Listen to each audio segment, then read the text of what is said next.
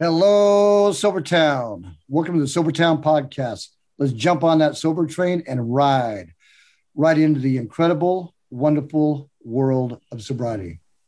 Good morning, everybody. And this morning we have ATX Mom. Good morning, ATX. Good morning. Good morning. How are you today? I am great. Are you ready to share your story? I am. I am. I think. Yeah. Cool. Well, let's do this. Okay. Um, so I'm ATX mom on the app, and uh, my name is Rebecca. For anybody who doesn't know me, and I go by Beck by a lot of people, and so I don't mind being called either. Um, I live in Austin, Texas. I've lived here for the majority of my life, and I am married with an 11 year old son. I joined the app, uh, the IAS app, probably about two, maybe three years ago. I was already aware that my drinking was too much, and I was doing um, a, a, a, really fun workout routine with a group of people called Camp Gladiator, which is all real community based and and just really fun. And the only time I could fit it into my schedule was to go to a 5 a.m. class. And I found that my drinking was preventing me from going. And it was halting, you know, this progress that I had made and all this strength that I had gained. And um, so I downloaded the app originally to kind of start tracking how I was drinking um, and do the classic stuff that everybody does when they think they drink too much, where you're like, I'm not going to drink Monday through Friday. And then Saturdays and Sundays will be okay. I don't have to go to my workouts. And so, you know, I'll just stay sober for the school night so I can help with homework and things like that. But uh, I, I could never do it. You know, I may do it like a couple of times throughout the week, but for the most part, there was always an excuse to to drink. Um, and so, you know, when I I first started diving into the alcoholism, I've actually kind of dabbled with the thoughts for years without really being fully ready to accept it, I guess. Um, a lot of people kind of talk about where they came from and how they started. And I was thinking about my family, and my family, uh, they didn't drink. Like my house was the boring house growing up. Uh, my parents didn't keep alcohol around. I didn't experiment with drinking at my house. Um, my dad's an airline pilot. My mom's a school teacher. I have two younger brothers, and I grew up with a strong sense of morals and kind of right and wrong. And I knew that drinking was wrong. And so I didn't drink. Um, I have on my mom's side of family lots of alcoholics and drug abusers. And so I knew that that was part of my background. And I really just wasn't that interested in drinking. I was a pretty naive kid growing up. Uh, I just I kind of just thought the best of everybody, I guess. Um, but when we moved to Austin, uh, I was in middle school, and I made some really really good friends. And it was with those friends that I first started drinking. Um, and now I have an 11 year old son, which really kind of makes things staggering when I think about it because I was probably only 13 or 14 when I started drinking. And at the time, it didn't seem like anything. It didn't seem like anything was wrong. We didn't drink at my parents' house, we drank at my girlfriend's house.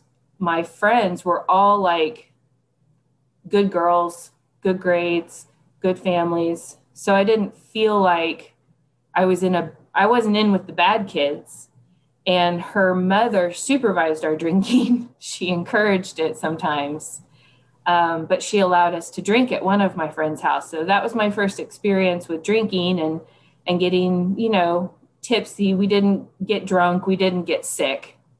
Um, we just got giggly like girls do. Um, but that was really my first experience of drinking and it was a good experience it was fun and i know that we used to look forward to slumber parties over the weekend so we could drink um, when i was a senior my parents unexpectedly got divorced in a big tumultuous you know dramatic thing and uh, i was ill equipped to handle the emotions of that at the time. Like my family wasn't an emotional family, really. They didn't talk about feelings. They didn't they weren't like openly expressive. Both of my parents come from abusive backgrounds, good families, but abusive families, abusive situations. And so like as an adult now I can kind of see where they were and and what they were struggling with at the time but all i really can think about was how little of attention i was getting and how poorly i was doing and that was really kind of like the turning point of when my drinking for just fun times on the weekend with my girlfriends turned into doing things that I knew were wrong, that I knew went against my family's guidelines and things like that. But I just, I was in a bad place and I didn't know how to cope. Like I had no coping skills. And that's been, I've realized now throughout my whole life, I don't have good coping skills. And so, uh, without that direct supervision, I really just kind of started doing all the things that I knew I was not allowed to do when my parents did pay attention um, my grades started to slip. I started to skip school. I started hanging out with friends who liked to do the things that I wasn't supposed to be doing. You know, I started uh, smoking pot. Um, and after I graduated high school, I almost immediately met my now husband. So this was like 97, and I met him, I was 17. And uh, he had he was a couple years older than me but he had experimented with everything he was kind of like this really intelligent but really reckless kind of self-destructive really good looking guy and he i was just completely enamored and he really kind of introduced and pushed my boundaries so then you know we smoked pot and we tried coke and we did acid and we did a bunch of other drugs that I had always been way too afraid to try, you know, up until then. But again, I didn't have like the friends around me anymore that didn't do those things and I had these new friends who did and I had parents who were not good to be around. And so I just that was like my first experience of numbing you know like when i would drink with my friends my girlfriends that was just fun. That was just fun girl stuff. But this was more like numbing coping not dealing with problems. And that's probably where my problems with substances started. Um, i and it was challenging because i had a lot of expectations for myself. And i was while I was self medicating and ignoring how I was feeling because I wasn't emotionally mature enough to handle all of those emotions, I was also really disappointed in myself because I knew I wasn't doing the things that I was raised to do because my parents have very high expectations. Um, I really related to rags and to uh, to 10 seconds because my parents treated me the same way, at least my mom did, with that whole you can do no wrong, you are just the light of our lives. These are, you know, my mom has always introduced me as like, and this is my daughter, Rebecca, the nurse, the caretaker, the the one with the, you know, like I'm just uh, like I hang the moon for her. But I have these two younger brothers who are really, really hard. you know, like I have uh, an adopted brother, my middle brother, who is deaf and he is black. And so my mom's hands were constantly full with his special education and trying to have him adapt to living and being raised in a white family and everything that kind of comes with that. And this was like the 80s when people didn't really give a shit about stuff like that.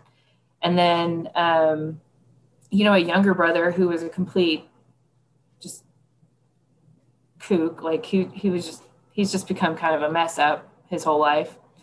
And so I had like these expectations for myself, these, um, I guess, feelings of obligation to live up to. And I didn't, uh, I wasn't meeting them, even though I was still escaping. And so it was a conflict. Like I enjoyed escaping, but I also started getting anxiety about all the things that I wasn't doing that I knew I probably should have been doing. Um, so after my parents' divorce, I my um, my relationship with people started to kind of deteriorate. I wasn't comfortable being around my mom because she was really emotional, and I wasn't comfortable with that. And my dad, who I'd always had a really good relationship with, was completely gone. He was completely absent. He's um, he's an airline pilot so, or he was. And so, like, we were used to him not being home. But um, I think it was a whole lot more for my mom. He wasn't home. My youngest brother had a lot of emotional shit and like ADHD. And then I had my middle brother and his disabilities. And like, she had a lot on her plate. and so I was the one that seemingly had nothing bad going on with me. Like, I am really good at putting on the mask that says I'm doing just fine, so don't look at me. And um, that's just kind of how things how things went for a while with them. Um, but after after the their divorce, about I don't know six or seven months after their divorce, I met my husband now, my boyfriend at the time, Rob, and um, I would say that our relationship for several years was pretty underwhelming. Um, like I didn't go to college like I was supposed to. Uh, I got an apartment at 19 and started supporting myself, started working. Um, and I had to deal with some pretty big blows that I was not prepared to deal with. Um, early in my relationship with my husband, he was arrested. Um, like this was probably months of meeting him, he was arrested. And I found out that he had been arrested for breaking into a car. so, and keep in mind, we, we come from like these these families where like this is not the type of thing that you do, but he broke into a car. And the car that he broke into, he's not from Texas. He doesn't understand how crazy our judicial system is, but he uh, broke into a car that, unbeknownst to him, was a distributor for Williamson County Police. So the things that he found in there and thought were really cool to take were stuff like bulletproof vests and night vision goggles and you know stuff like that. I just so got to say uh oh. he did not know. Worst worst county he could have fucked with, to be honest. right, right. Wow. Oops. So, and the way that Texas works is, you know, he was young enough that he was put into like a boot camp and I had to, I was really involved with this, and it was something I had never dealt with. I had never known anyone to go to jail. I had never dealt with anything like this, but he went to a boot camp that was supposed to be kind of a, a in between spot, and his paperwork got lost. And he was supposed to be there for like two months, and he was there for five. And I had to be the one, not his parents, but it was me who had to find all the paperwork and contact all the people and submit all the letters to get his paperwork found so that he could actually move on to the actual boot camp that he did.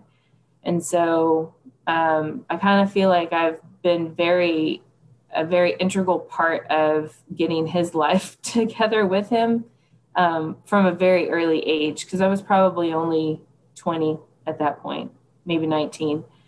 And so um, he went to his boot camp. He he got out, um, and he was on probation or probation, probation.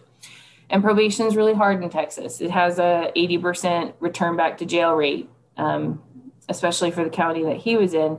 And so it over the time it just became prove, uh, just like harder and harder for him to stay on the probation for as long as he was supposed to stay on the probation without messing up and going back to jail.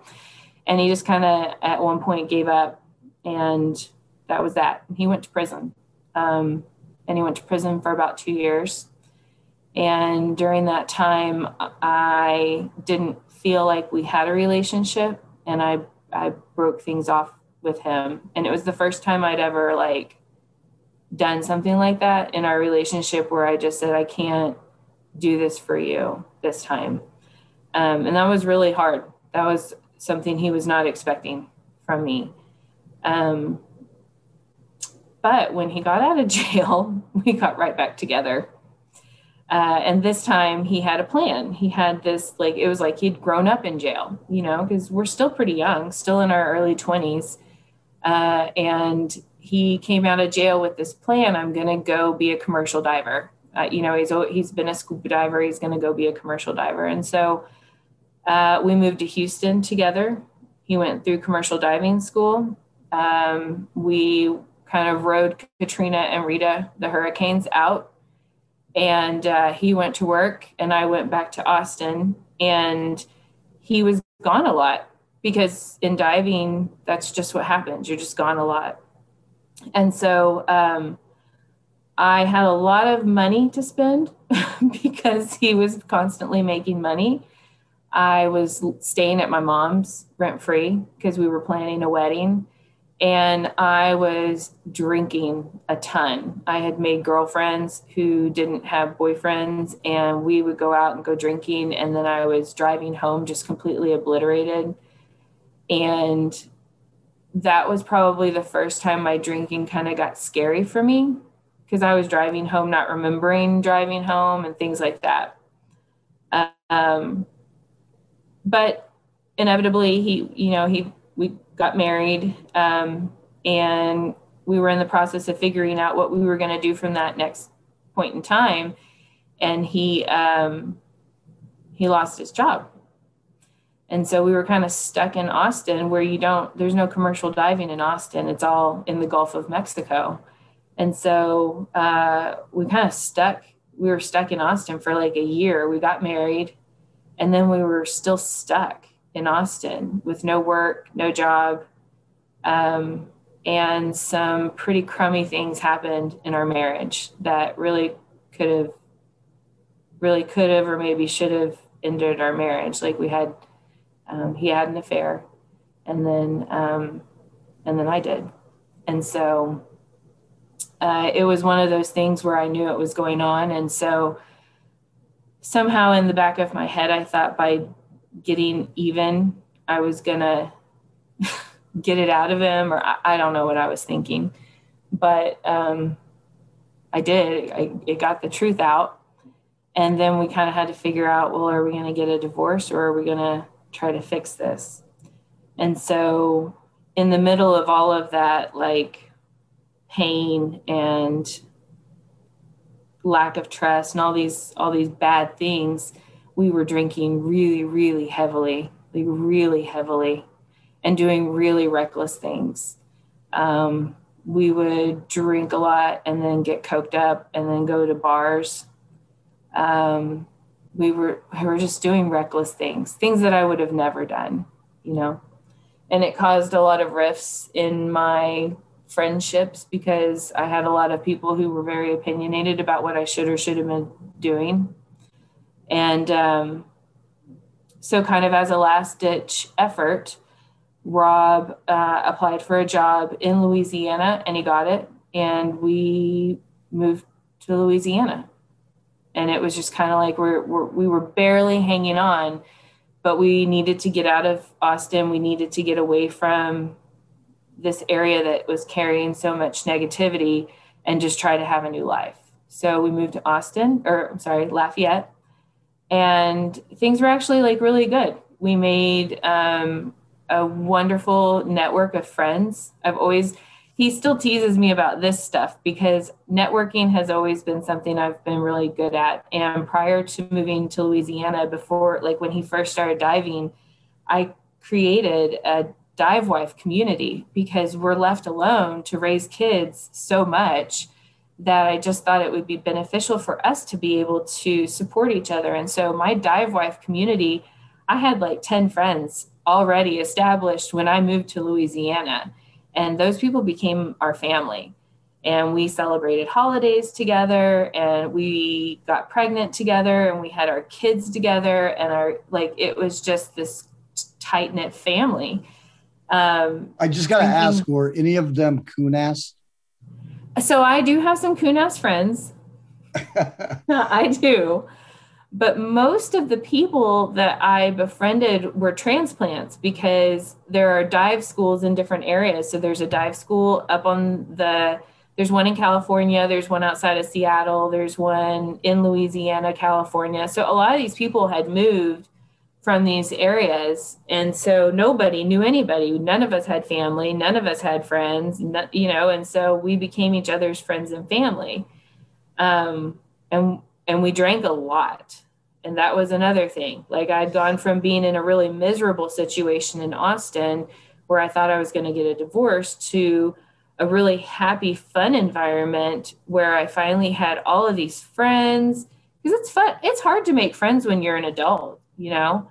And all of a sudden I had these girlfriends and they had husbands. Like we all seemed to be on the same page and it was great, but we drank a lot. Like that was the our primary thing that we did was barbecue and drink and we were bad drunks. Like we really, we really drank.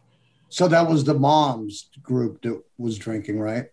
The moms, the dads. I mean, the moms did get together. I had a friend who had a pool, and we would all go to her house. The babies would run around naked in the backyard.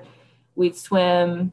And my husband's even like made comments over the years about how how much he hated this because um, as much as my husband, I think, has a drinking problem, my drinking problem was worse because I did it so much. It was my only form of socialization, it was my form of coping. It was everything. It was like every, it, it made everything better. I would look forward to it. I would be like, we're going out tonight. I'm buying a big old bottle. I'm going to buy a pack of cigarettes. I'm going to get shit faced with my friends. This is going to be awesome. Like, that was what I looked forward to and um, and so we did and my husband hated coming home because then we would do barbecues and i would be like yay i'm not on kid duty i can get even more drunk now and you can watch the kids and so he's been working offshore you know like these 84 hour weeks for months on end. And then he comes home and he's mr mom. And i'm like gonna get drunk. And he hated it. He didn't like some of my friends were really obnoxious and he he hated that. Um, and so, but I mean, it didn't, it, it continued. It can, we drank and drank and drank until eventually diving got kind of crappy and um, people started moving away. And as our friends moved away, um, we started drinking more and more just kind of at home. And, and that was just kind of our thing. Um, and in the midst of all of that, uh, we, we moved, um, diving was tanking and people were losing work because um, that's just the oil and gas industry. And we had an opportunity to move to Delaware to help Rob's mom. He's from the East Coast, and her husband had died, and she wasn't doing well. And so we decided to just kind of pick up and move to Delaware and go take care of her for a while. Um, and so we left our entire community and did that. Like, just we just up and went to Delaware. so um, so let's see, where was I? So at this point, we had a baby. We had, um, I think Holden was three or four at the time. And we moved to Delaware not really knowing what we were going to be doing, but just kind of excited to have the break, the financial break. Because that's another thing with diving is that, you know, they go and they work for two months at a time and they bring home thousands of dollars and then they don't work for a month. And so you have to be really, really good with your finances and and saving money so that you can make it last in case you run out, in case you run out of work. Um, and in Delaware, uh, it was different because his mom had this giant house and she wanted us to at least live with her for you know the first few months and that just nothing really materialized for us. I couldn't find like a very good paying job. He couldn't find a very good paying job. The east coast is like stupid expensive because there's just nowhere to build. So you know you're buying these old ass houses for you know way too much. And I was getting increasingly worse off. Our our drinking was still really bad, except now our drinking because we knew it was bad, it was hidden. So we didn't want his mom to know how much we were drinking, so we were hiding all the alcohol. So, you know, you're like 30 something living with your mother-in-law and hiding your booze in your closet. it was just not a good situation. right. Um, you know, I hated my job. I hated the winter weather. I couldn't stand all the snow. I missed my mom. I missed every. I missed the South, and so and the coon asses. You had to have missed the coon asses. I even missed the coon ass. I I finally was like, look, there came a point, and I was really, really drunk that night, but there came a point where I was like, I'm leaving with or without you. And I started packing a bag and putting medications for Holden in there. I was like, I'm taking Holden. I'm going to empty the bank account. I'm going to, I'm taking off. Uh, because I was so unhappy. I was so unhappy up there. I felt like it was a con, uh, like it just was not a good, good place to be. And so I begged him to take us back to Louisiana. And I knew my friends weren't there, and I knew diving wasn't there, and I knew it was not the same, but at least it would be closer to what I knew and closer to my home and things like that. And so we stayed in Delaware from October till May. And because of my networking skills, because I'm always able to to network and keep in touch with people, I was able to talk to the husband of a friend of mine who was hiring and lined up a job for Rob. And then I've always been lucky enough that I've never left a company I couldn't go back to. And so I set up a job for myself with my old company um, doing home health care. Uh, and we, we, we literally just moved back home into jobs. And so we stayed there um, for another year and a half. Uh, and Rob lo- lost his job. And he hadn't been very happy there. And it gave us a reason to leave, I guess. Like I, I wasn't really doing anything, you know, to to move forward in my career and his career was kind of stagnant too and my company here in Austin that I'd worked at since 2001 um, offered me a really great position to come back to. And so we moved to Austin uh, with just me having a job. And uh, that was really stressful for me. I like started smoking cigarettes again. I was drinking just way too much. I was having panic attacks. Um, it was a really really scary time for me because i'm really bad at making decisions and doing things without like a solid plan behind it i kind of need to know where i'm going to land if if i'm to if i'm going to make a big jump i need to know what's going to happen and this was completely like god i hope we i hope this works because we we need two incomes and we moved with one income that was just not it was scary um so that was about 2015. And my husband miraculously got the job that he'd been trying to get while we were in Louisiana um, with a big, big company called Texas Gas. And uh, it was very financially beneficial for us. It was wonderful insurance, fantastic pay, it was uh, reliability, and I thought it was going to be great. I was like, this is great. I've got my job back. I've been promoted. You've gotten this job that you can do in Austin. Everything's going to be great. But um, inevitably, that job also went sour and he lost that job. And so then I was back into a position of putting more responsibility. I got a promotion. I asked for a promotion. I asked for a raise. Um, and I took on a lot more work on myself in order to support, you know, my family. Um, that's kind of been a a reoccurring theme in our relationship where I've I've kind of been the one that takes care of things when they blow up.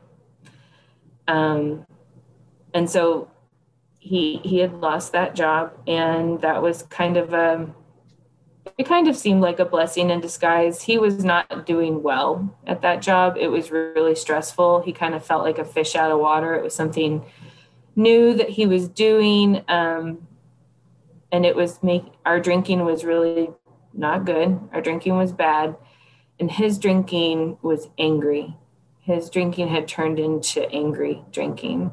And he's never really been an angry person. He's loud, he's opinionated, he's a know it all, but he's also generous and kind and loving and thoughtful. And so this angry person was new.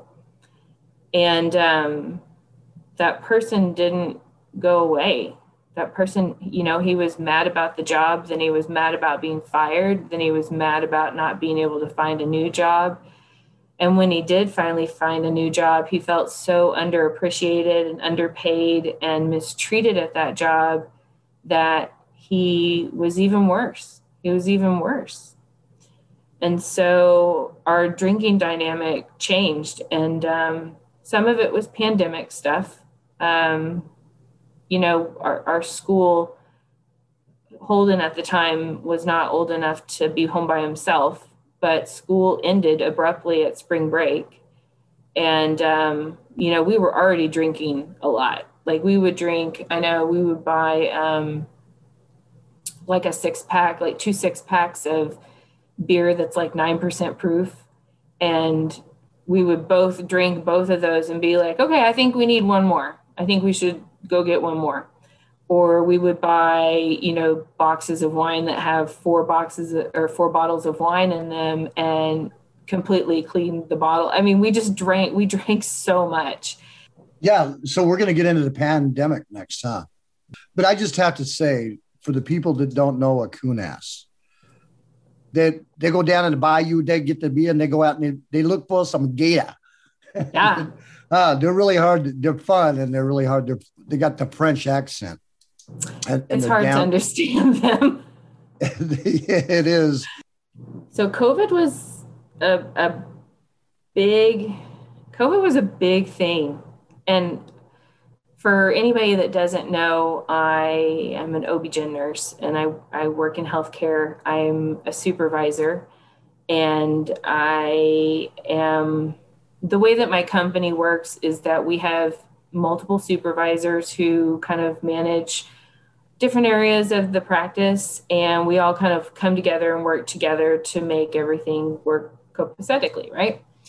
And so i when covid hit i was that was probably one of the most stressful times in my career that i can ever imagine because i was having meetings every day and the protocols that we were trying to establish because there were no protocols were changing every day. And we were nobody knew what they were doing. We were just just rapid fire trying to come up with solutions.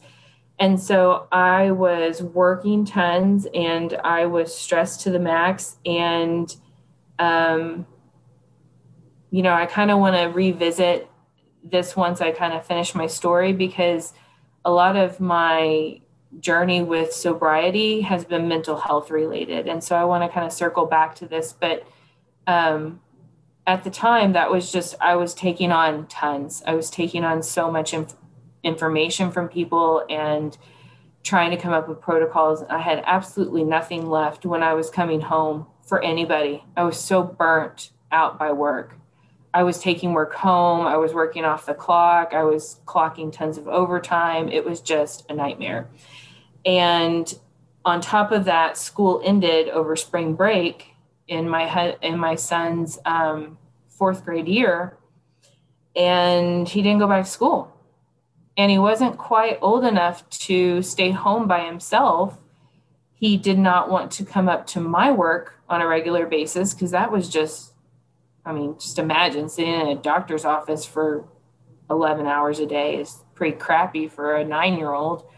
And um, so the solution we came up with was that my husband was going to switch to second shift and we would kind of have these alternating shifts and he would work in the evenings i would work in the daytime and that way somebody was always with our son and the problem with that is that for me i was already really really stressed out and for him he was incredibly miserable at his job and when we were working these opposite shifts, we were never there to keep each other in check.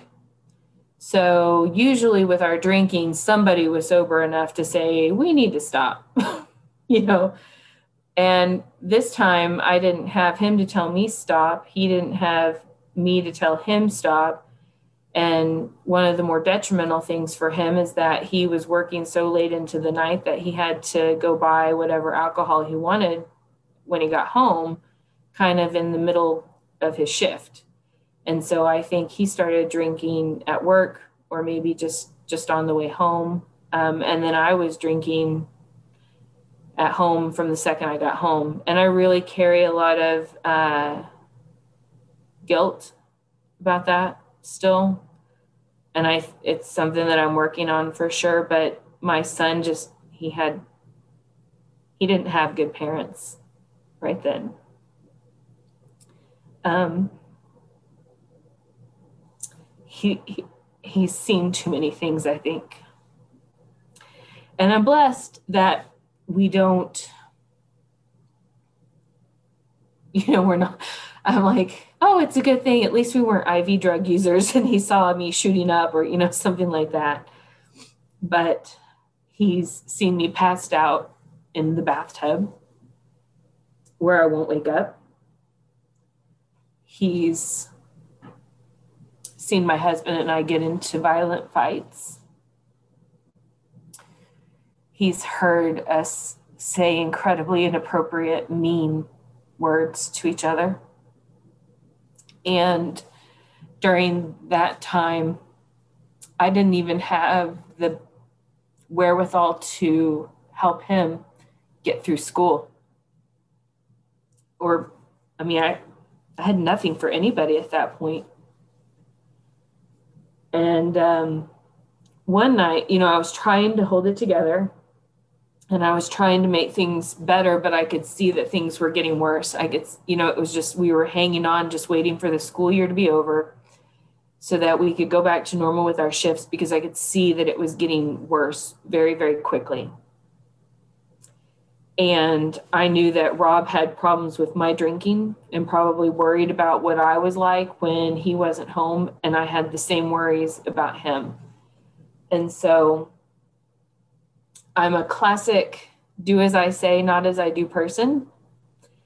And I'm a micromanager, I'm OCD. And so um, I had every ounce of advice for him on what he should be doing and no wherewithal of me like I, I, I had no problem with myself. I knew I was drinking too much, but I was not really realizing the things that I was doing to my son, the things that I was exposing him to, or even what I was putting Rob through at the time. Because as easy as it is to like br- blame your spouse for stuff, the reality is that we all do shitty things. We all none of us are perfect. And so I can say that certain things trigger me or upset me or bother me or led to me making decisions, but ultimately it's me who did it. And so it's, I, I can't blame him for my alcoholism or my behavior. Um, but we really were just hanging on trying to get to get to the point where where we could go back to having normal schedules and maybe try to get control of this. And before any of that could happen um, last may he was in a he had a, a dwi he was exiting um, really close to our house off the highway and dropped a bottle of vodka that he was bringing home between the floorboards and he went to grab it but he was also drinking he's already drunk and he overcorrected his steering and hit both sides of the guardrail on the ramp and totaled his car. He didn't hurt himself or anybody else, but he completely wrecked the car. And he didn't come home that night. And that was really scary for my son. Um, I I almost knew for sure he'd been he'd been arrested. I, I just if your husband doesn't come home but he's been arrested a few times you kind of know that that's why they didn't come home you know? And so while it had been a good 10 or 11 years since he'd been arrested for anything um, i still just knew in my gut what was happening. And so i spent the next morning calling all of the jails because texas is large and there's lots of counties so i had to call all the different jails until i finally found the one that he was at and then I had to figure out, you know, how to I had to pay the bond and go get him out of jail. And I was very open with my son about what had happened, which I think was important, but also something I really didn't want to do. I didn't want to talk to him about that. Um, so that started my IAS journey for real because up until that point, I deleted that app. I wasn't using it anymore. It wasn't serving me. And I knew that that was just things had gotten too far. So, when did you first find that app? I found it probably a year, maybe a year and a half prior to that, when I could recognize that my drinking was bad. Um, I mean, I just kind of knew like if you can't not drink so that you can be up for your 5 a.m. workout, like that's just a problem. I was going into work hungover. When COVID first started, I thought I had COVID constantly, and really I was just fucking hungover. So, but I can't tell you how many Q tips I've had shoved up my nose because I thought it was COVID. And it's miraculous how you don't think you have COVID after you get sober. Um, but yeah. Um, so you played around with it in, in, the beginning a little bit. I did. I did. It was more of just an accountability thing and moderation. Did I was you, trying to moderate. And did you get through the moderation at all? No. Nope. I never do. I've never like I like to drink. Um, it loosens me up. I've I've since realized that I've got social anxiety. And as much as I love being around people, I have always lubricated prior to things just to get me to a, a the mindset. And um, and then I would continue to drink, and I'm a binge drinker. So as soon as I get to the point of feeling really, really good, I keep drinking, and then tank really bad. Yeah. Um, and black out. You know, I've I've blacked out more times than I could tell you, just pretty regular basis. So then you just ended up deleting the app, and then here mm-hmm. you are after your husband gets the DUI. Mm-hmm. You, are like, liked, where's that app? Yep, I liked how it worked. I didn't know about the community at the time. Um, I just felt like I needed something to check in with and motivate myself every day. And it's funny because my motivation originally was just to be a good mom for Holden, and I put a picture of him up but my motivation is now a picture of me passed out on my couch with a bottle of beer propped up against my head because I was drinking and blacked out. And that's where I don't want to be. As much as I love my son and I want to do this for my son, it's not about that. That's a byproduct of my sobriety. And so now it's a reminder that I don't want to be that person. And it's not so much that I want to be a better wife and a better mother. I don't want to be that person because I know I will be a better wife and a better mother if I'm not that person. So, But you uh, kind of this is. I just talked to somebody about this uh, with Polly the other day. You started this because kind of for your son, though, didn't you? I did. Um, I think when I was trying to do it for my workouts, it was for me, but I was it was a half-hearted effort. And then when my husband got his DWI, I was scared that you know like uh, it went against. I was just kind of like, we can't do this again. Like we haven't had to deal with this jail shit since we moved to Louisiana and had a baby. Like I think this is in our past and now it's not. It's in our I mean it's right in my face again. And I was really upset about being there because that has that was something I never thought I was going to have to figure out. Like I just didn't know people. I, I know that sounds really snobby, I guess, but I just didn't know people who went to jail. And that was not something that I wanted to be dealing with in my life. And here I dealt with it three or four times already and thought I was in the clear, thought, you know, here he's come out of prison, he's got a goal, he knows what he wants, we've had a family, we've we've done it, we've beat the odds. And and so for it to happen again, I was really frustrated with that. Really frustrated to be there again at 40 going shit, we're still we're still just in a bad place. We're still not in a good place. And you're waking up all this time, I'm sure, with the drinking.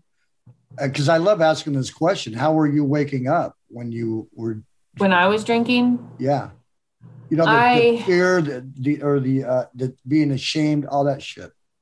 so I am a creature of habit.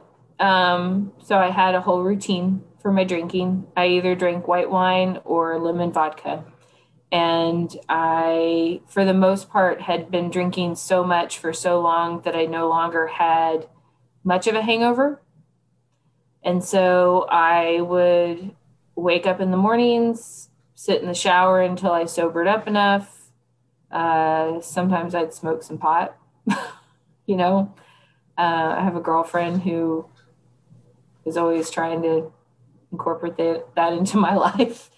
And so, like, I just, that was how I was functioning. I was just functioning constantly kind of sick, is how I feel. Did, did you have any of the like remorse? Wake up with remorse, shame, guilt, all that stuff I did. I started to identify that later. later. Um, Okay. I was in denial for a really long time about what my drinking was doing. Um, but the more that I've heard other people talk about their drinking and the more that I've heard uh, kind of research things, I realize now that I had the anxiety. I had this, uh, it's called imposter syndrome, and I still have it, but I felt in constant fear that I was going to be found out at work and fired for being an alcoholic, that they were going to realize that I was barely sober by the time I got to work, you know, and my work was suffering and every, you know, I went from being like this star employee who's handed more responsibility than I probably should have. And everything was suffering. Everything was suffering. My home life was suffering. My work life was suffering. Everything was. Um, And this was the driving point. this Uh, was the driving point because yeah. I, you know, it doesn't take too many slaps to my hand for me to learn a lesson. I don't, I I may like tempt fate and do things that I know I shouldn't be doing, but the second somebody like is like that to me, I'm like, oh no, never mind. I didn't like that. That didn't feel good. So my husband getting arrested did not feel good. And I wanted, I kind of had this mindset, well, okay, we're to, we're to get sober. Like he's, he's telling me he's an alcoholic. He's telling me he's drinking and driving. He's ready. I'm ready. Let's do this. And we both downloaded the app. We both started tracking. We both started supporting each other. And we did a good like 30, 45 days together without drinking. And we would talk about, you know, the benefits and things like that. But inevitably, you know, there's there's resets. You hit a day where you're just like, I deserve to drink. I don't care about the 30 days. I don't care about the 15 days. I don't I deserve a drink for today. And so even after the the DWI and all of that, drinking still kept infiltrating my sobriety efforts. And at this point, I started making some good connections. I had not originally used the community part. And I'll be real honest. Um, when I first got on there, I thought every I thought it was just a dating site for a bunch of drunks. I was like, this is just a bunch of people trying to get laid.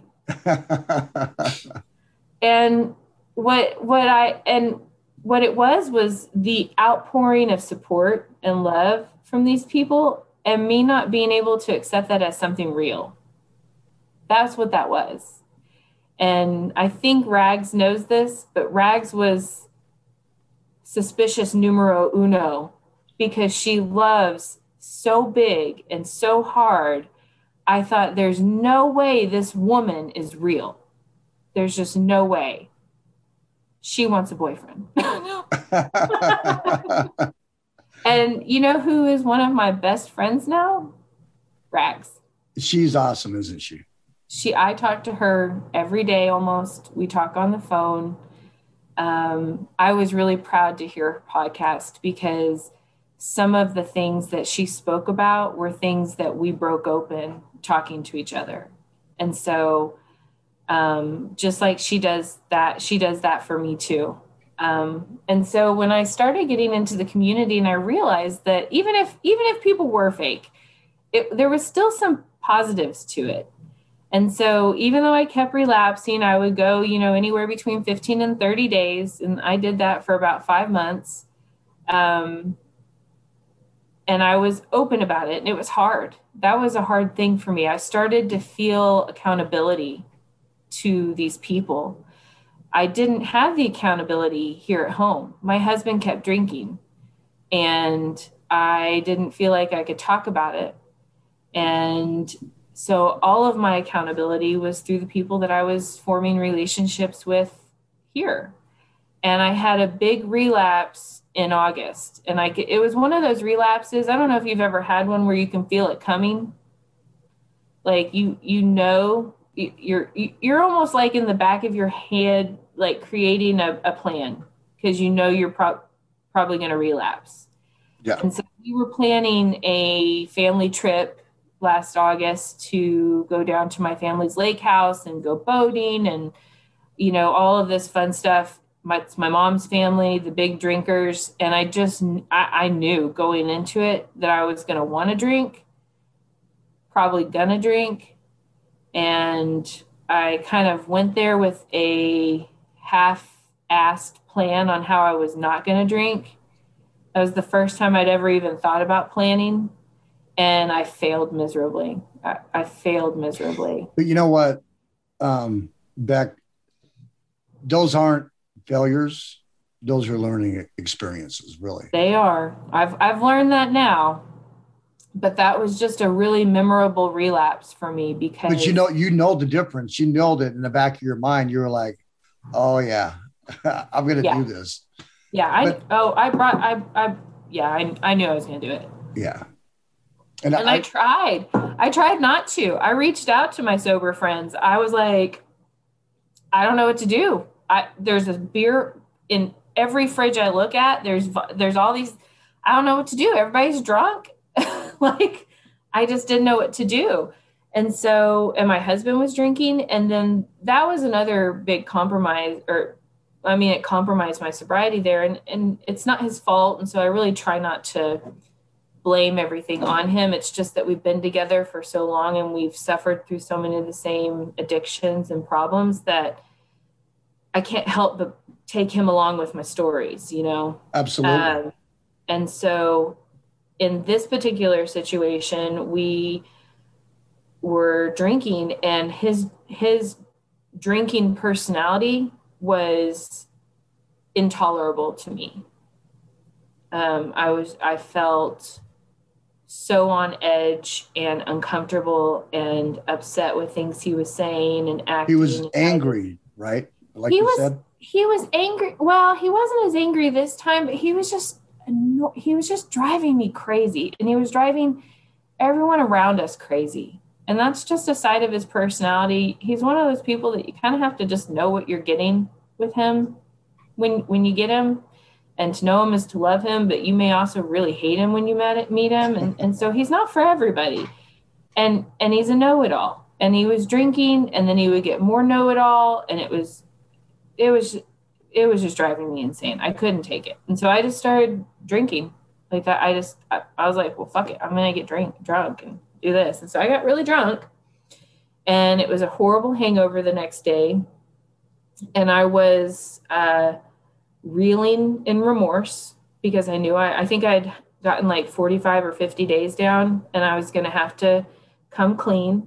At this point, I had a solid group of friends that I'd been talking to one on one here, and I was going to have to admit to them, and it was horrible. I it was horrible, and Rags still uh, remembers this, but I had taken my mom with me um, the next morning and just fell apart in the car, telling her how broken I feel. You know, I just feel broken.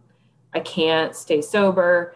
I can't control my emotions. I can't make heads or tails of my marriage. I can't, there's so many things that I just feel are out of control and I have no control over them. And I didn't know what to do. And just as we were driving down this windy road, um, I almost hit this big old turtle in the road.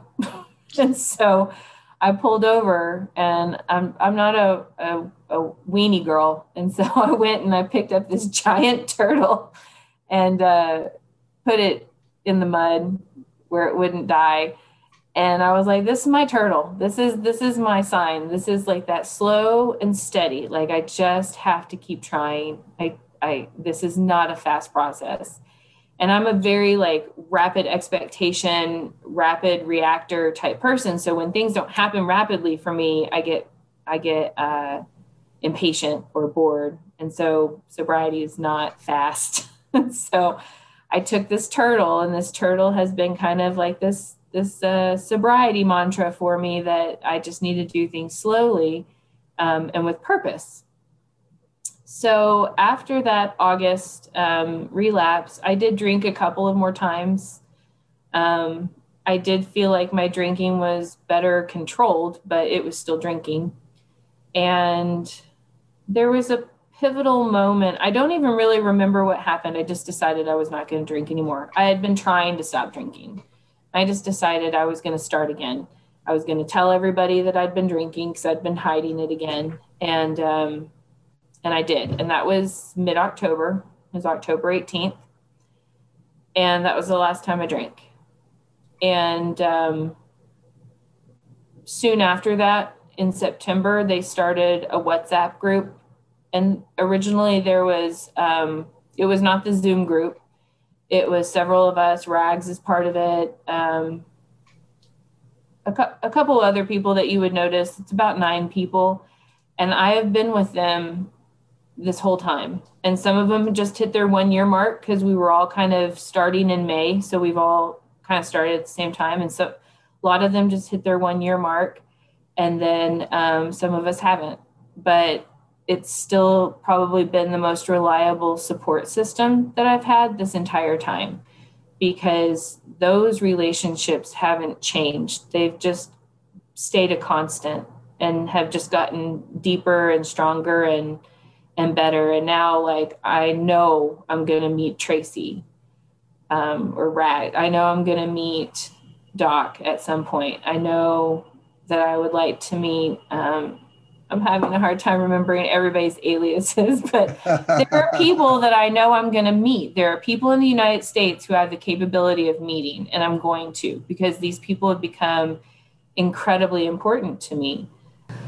Um, I dove into my recovery on October 18th, and I will say that uh, some of the things that were instrumental in getting me sober was that uh, Chef 56 reached out to me. And I think he has a very keen eye for people who are on the right recovery path. You know, he he's he's good at reaching the people who are ready to start making changes i think not everybody is but he's he's really good at iding those people and he's just exceptional um look i don't get along with a lot of men chef 56 is uh, one of the men and we have totally different opposite way we view life. And i i respect him and i get along with him and i love his heart how he like he reaches out to you. So i just want to give chef 56 a, a shout out. He is. He was he really was probably one of the first people he found i had joined the ias uh, facebook group. I was really just kind of joining everything at that point and listening to the podcasts and listening to reading books and you know just trying to do it all. I had started setting boundaries. I'd learned about boundaries. Um, since my husband was not going to stop drinking i had to start laying out some ground rules. Um, and so if he was going to drink, I wasn't going to be around him and I was going to take our son out of the the situation as well. I wanted him to feel alone with his drinking and realize that it was causing a wedge in our relationship. Um, because at this point we had had the same amount of time to really focus, and I feel like he had the biggest slap on the wrist and I was really trying and I felt very sabotaged by him. And I had to have a couple conversations with him about that because I, I did keep drinking and I kept slipping. And I had to keep telling people, well, I, I have to start over again. And then I would decide to be sober, and he would come home with my favorite bottle of wine and pour me a glass and there were so many times that I would pick up that glass and take it maybe upstairs with me and then look at it and be like, I don't, I don't want to drink that. But in those early stages, that's like the last thing you really need to be doing is holding alcohol in your hand and saying no to it. Like that's just hard. And in previous times when I had tried to stop drinking or maybe slow down my drinking, I just made it's kind of like a diet to me like you don't buy it. If you don't buy it, you don't have it there to eat. If you don't buy it, you don't have it there to drink. So I just would make conscious efforts to not buy it so that it wasn't there. And then I'm less likely to leave my house and go get it, you know? But when he's buying it and it's there, and I've had a really shitty day at work or, you know, whatever, I I want to drink. I at this point had not realized what my coping mes- I, I had not really delved into my brain at this point. He's not it just was, buying it, he's putting it in your hand. In my hand, in my hand. And I was getting such a negative connotation with that. And things were deteriorating really rapidly in my marriage at that point. Um, I was very repulsed by his presence because I couldn't get sober around him. And I just felt so alone. I felt so unsupportive and i really submerged myself into this and i i see a lot of people talk about substituting addictions and worrying about uh, the app and these people being a substitute for an addiction. I really struggle to agree with that concept. I i understand it. I understand it. But unless it's causing a true problem in your life, I don't understand why it's a problem because this is such a supportive, positive thing to be doing. And I feel like sobriety is one of those things that you have to be selfish. You have to be selfish. And most of us don't know how to be selfish. I mean, we were selfish in our drinking because we were drunk and we were nothing for anybody else. But if you want to recover for it, from it, you have to be selfish.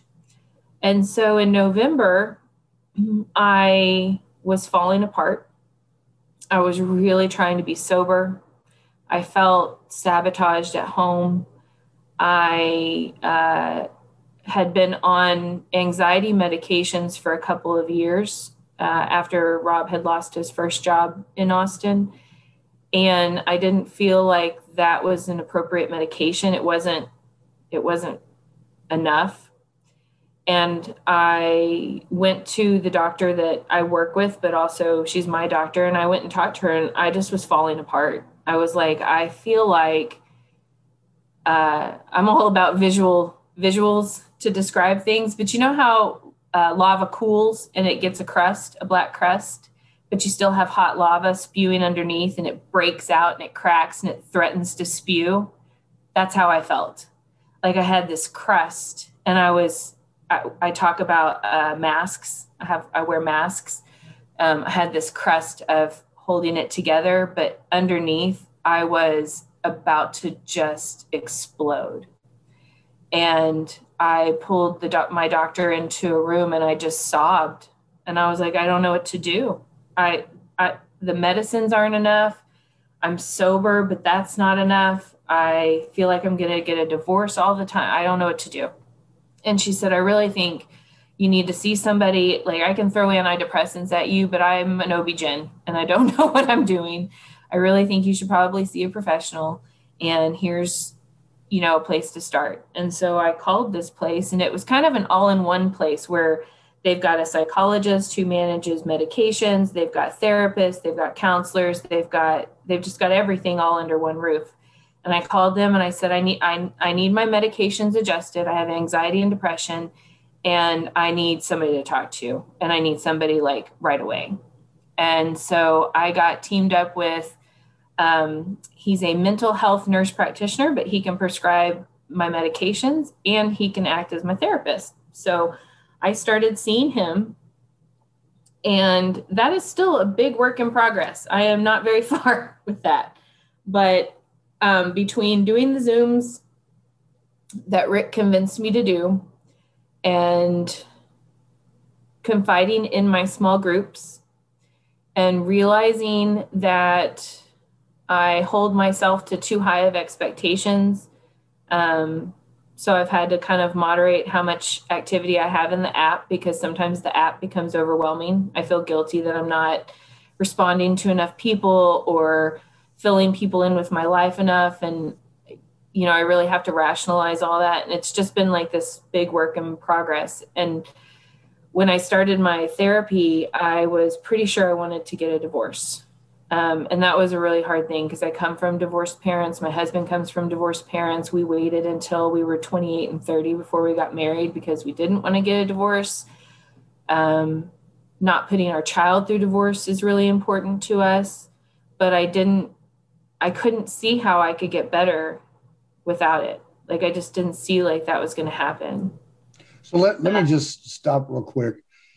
You're um you got in here, you quit drinking. Basically in the beginning you thought all you needed to do was quit drinking, right? Mm-hmm. And now you're finding out that it's um it's way more way more than not drinking. Mm-hmm. It's it's so many things. It's my upbringing. It's um, the relationships I had with my parents. It's self esteem issues that I didn't realize I grew up having because I'm like when I, I, I cannot stress enough how I have masked myself my entire life. And that's a new concept for me. So I talk about it a lot more. But um, you know, through my therapy, I was able to uh, realize that I have anxiety and depression and get appropriately treated for that. Um, and then as we started to go further into my therapy, I realized that I think I have ADHD. And we started talking about that. My brother has ADHD, um, and it is hereditary. So um, we kind of dove into that. And I think the reason it was missed for me is because there's a type that a lot of women have called inattentive ADHD, which is not a hyperactive form usually. So people with that type of ADHD, they talk a lot, they have a hard time putting their words together. Uh, sometimes they're socially awkward, like all these things that are me. Like, I'm like, that's me. Um, and I think that it's something that I've been coping with my whole life and making do. You know, like I could make good grades, but it was a massive expense to me to make the good grades that I was supposed to have. And if I didn't make the good grades, I got belittled by my dad. So, like, obviously, I don't want to be belittled. So I just tried my ass off until I, you know, and just faked it basically, faked being normal, faked being a normal neurodivergent, non neurodivergent person. And so um, I feel like the past six months have just been completely groundbreaking. I spent several months building up to uh, deciding I wanted a divorce. And in March, I wrote my husband a letter that said that I couldn't, uh, I couldn't keep doing this with his drinking and his la- I mean, he he lost his job again, and um, was drinking. And the only thing convenient about him not working was that he was homeschooling our son, except that that wasn't getting done very well. And I was just, I just kind of hit this point where I'm like, I'm doing so much work. I'm doing so much work. And we started at the same time, and you're right where you used to be. And I can't, I feel like I can't move forward. And so I wrote them this letter and I just said, I think, I think I want a divorce. I think I, I don't want to do this anymore. And um, he did not expect that. He did not think that that was coming. Because I've never been the type of woman that throws that out as an idle threat. You know, I know women who are like, don't make me mad or I'll divorce you. I like, no, that's not a joke for me. If I'm going to tell you I want a divorce, I really want a divorce. He knew you were serious. He knew I was serious. Um, and I had a list of things that I just didn't feel were going to be acceptable anymore in order to, you know. So um, we have been kind of going, I've still been really focusing on my sobriety and my mental health, and he's still drinking. Um, he did get into counseling, which was one of the things I asked him to do and he did cut down on his drinking substantially but he's still kind of I, I know that he has a problem with alcohol so when he's trying to moderate i know it's just inevitable that he's gonna it's gonna worsen at some point like you can moderate for so long but it's just not a manageable thing yeah then you got to catch up one day yeah and he still hides it you know and i there's that excuse well i just don't want you to see it i don't want it to bother you but it doesn't bother me to see him drinking. His personality bothers me when he's drinking. Um, so I wish that that wasn't there. I think that he gets in the way of himself. But um, kind of back to the whole mental health thing. Um, so that's been just huge and eye-opening and and I feel like when I I still try to go to all the zooms um, at least once or twice a week and when I go um, I feel like a lot of times there's some purpose for going. Like I, the topic always seems to speak to me and be just what I need that that day, you know. And so like I went to Zoom this past weekend and we were talking about uh, changes and one of the things that like I have been noticing is that there are changes in my relationships. Um, now that I'm sober and pretty comfortable being sober, um, I have to evaluate these relationships that I have with people, and some of them are not have nothing to do with alcoholism. So, you know, like we were talking about with the mental health thing, I'm realizing some really not so great things with how I was raised and some of the relationships that I had with my mom and my dad and my brother. And I've had to cut like some pretty big people out of my life as a result. um, my dad was a really cool dad growing up and turned into a really toxic person and I don't speak to him anymore. And my brother's pretty toxic, so I don't speak to him anymore. And that leaves me with um, my mom and my adopted brother. And my mom is very supportive until I don't do something that she wants.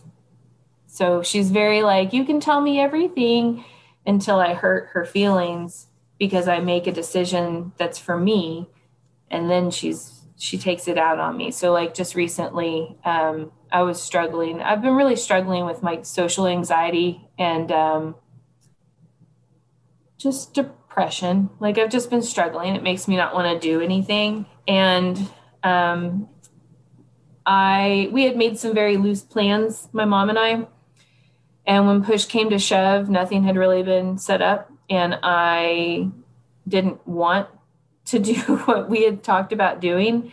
And so I threw out an alternative, and she didn't take me up on it. And then later told me that um, she really didn't like how I was acting, that I needed to. Oh, I don't know what she wants me to own because I'm pretty I'm pretty much owning my depression and my alcoholism, but she wanted me to own something. And um, she was really upset with me that I wasn't to like go out of my way for her. But the reality was that I was not in a good place mentally. And I threw out a suggestion um, that would be a good alternative. And she didn't take me up on that. She just wanted to be upset about me not doing what she wanted me to do. And she used my mental health as ammunition. She told me that she you know that she was able to deal with her life her divorce and her you know all of her problems without taking handfuls of pills. And uh, that she thought i should be hospitalized. So um, you know she's a great support system and she loves me. And then she says things like that where i'm like okay we're we're done for a little bit one step forward a couple steps back right there huh it is. And it hurts. And it hurts. It hurts. And I wrote her a very thoughtful letter. She still hasn't responded to me, but I wrote her a really thoughtful letter, just kind of pinpointing how intentionally hurtful I thought that she was being. And then I went to Zoom and um, I got to talk about that. And I got to get a lot of female feedback and learn some things about codependency and stuff like that. So I feel like um, I feel like I don't owe all of these old friendships and relationships as much as I feel like I've always thought I did. I feel I'm a people pleaser to the extent of hurting myself. You know, I push myself further than I should to make other people happy or to live up to other people's expectations. It's a I don't know if you can call that a personality flaw or not, but I need, I'm really trying to recognize that type of thing right now. So um, I posted about go, being invited to a party this past weekend. And last night I got all ready to go, and then I didn't go because it was costing my mental health too much. I wanted to, but I was also really, really anxious.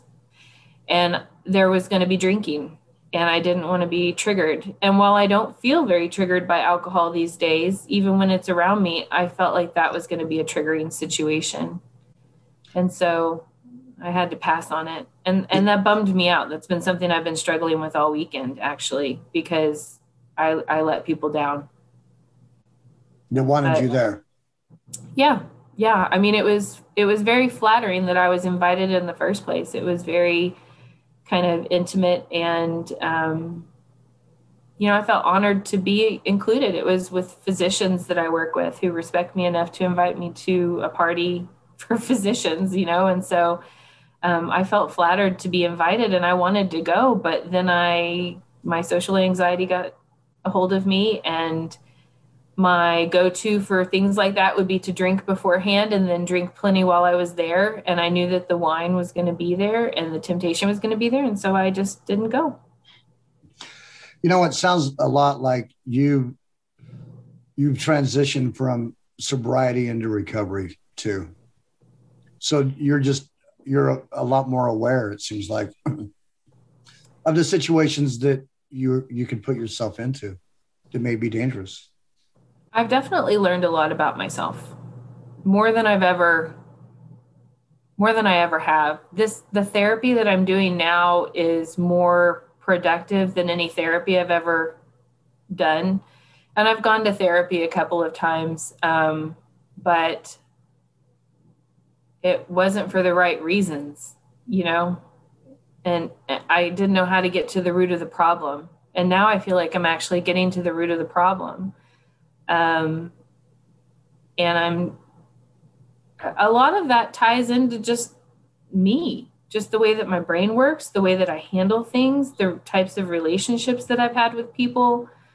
Um, some of it has to do with things that I haven't dealt with yet, like my relationship with my dad. It really sucks that I don't talk to him. You know, I wasn't really raised to not be in touch with my family. I always kind of pictured my family as, you know, like the barbecues and my dad who would adore my child and, um, you know all of that. And i i don't have that at all. And that's that's hard sometimes. Yeah that's very difficult. Absolutely. I spent a lot of my drunk my drunk time telling people how disappointed i was in them. Oh did you i i haven't talked to my dad since the last time i got drunk and texted him that i never wanted to speak to him again mm. so well here's the good thing cool thing about sobriety becky you just don't know the gifts that sobriety is going to give you because there's gifts that just keep on giving. I'm I'm almost a year into this now, and I'm just like blown away. Uh, all the things that are healing in my life. Mm-hmm. So we don't know what's going to be right around the corner with sobriety. And I was just telling somebody the other day, don't make any crazy changes yet because you don't know what sobriety is going to bring you.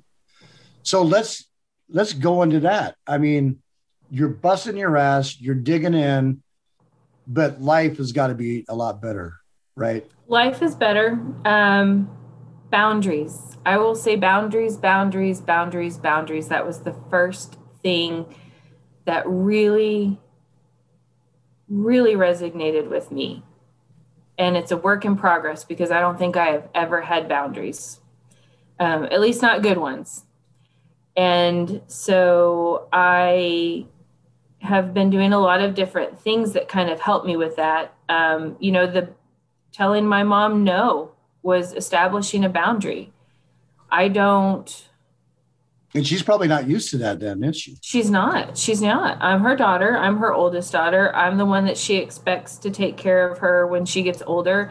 And the compromising side to that is that my grandmother just died in November and she's the oldest daughter and she took care of her mother. So I'm sure some of that is her just going, Well, are you going to be there for me when it's my turn? And I'm sure I will.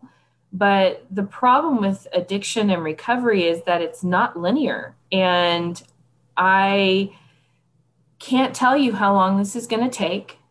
I can't tell you what it's going to look like until I'm in the thick of it and I don't owe you anything. You know, like part of her complaint was that if I would just tell her everything, then she could at least understand why I am the why, way I am. And I'm like, I don't have to tell you everything about my life, everything that's stressing me out in my life to be able to say, I need this boundary and that I need to be able to say no to you and it be okay um, you know, I don't feel like I need to tell her if I, you know, like, hey, mom, today I'm really pissed off because I have five thousand dollars in dental care that I need to do, or you know, right. like, like that's that's none of your business. My life is sometimes just shitty, and it affects my mood, and if, and and I I'm really focused on being selfish and taking care of myself. And when I'm not being selfish, I'm putting it back into my son and my husband because even then even there i'm not ready to give up you know? Like i my husband did get into therapy and he did really slow his drinking down. And even my therapist was like well you've got to look at it for what it is. And if if it's you know the things that had you wanting to get a divorce were like this horrible abusive angry personality. And if that's not there and he's not tanked every night then you know you kind of have to choose your battles. And in a perfect world i'd say please just don't drink anymore but that may not be his journey or maybe he's just not there yet and i have to accept that. And and um, i have to show him the patience and the encouragement that i show people in the app. Absolutely. I'm glad you I, said that. Yeah. And i didn't teach myself that. Doc did he asked me pointedly once why do you not give him the same courtesy that you give these other people? And my answer at the time was because he wasn't showing up, because he wasn't trying, you mm-hmm. know? and in saying that, it was me going, he's not using the app, he's not using the community. He's not going to the Zooms, therefore, he's not trying. The reality is that he's trying in a different way. And we have two different ways of doing things. I don't necessarily trust his process, but it's his process, it's not mine. And I can't micromanage two people's sobriety. I have to micromanage mine. And then I have to evaluate our relationship and, and what that looks like and what I'm willing to live with. Because again, you don't marry people because they're perfect either, you know? Nobody's perfect. Right. It's all about what you can tolerate. And, you know, some things you can, some, you know, right now I'm tolerating things. Well, it's also new discoveries. Um, mm-hmm. My wife has had to learn how to get to know me again.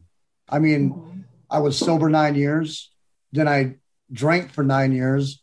Now I'm sober again, and I've been a different person the whole each time. And she's like, well, who's this guy?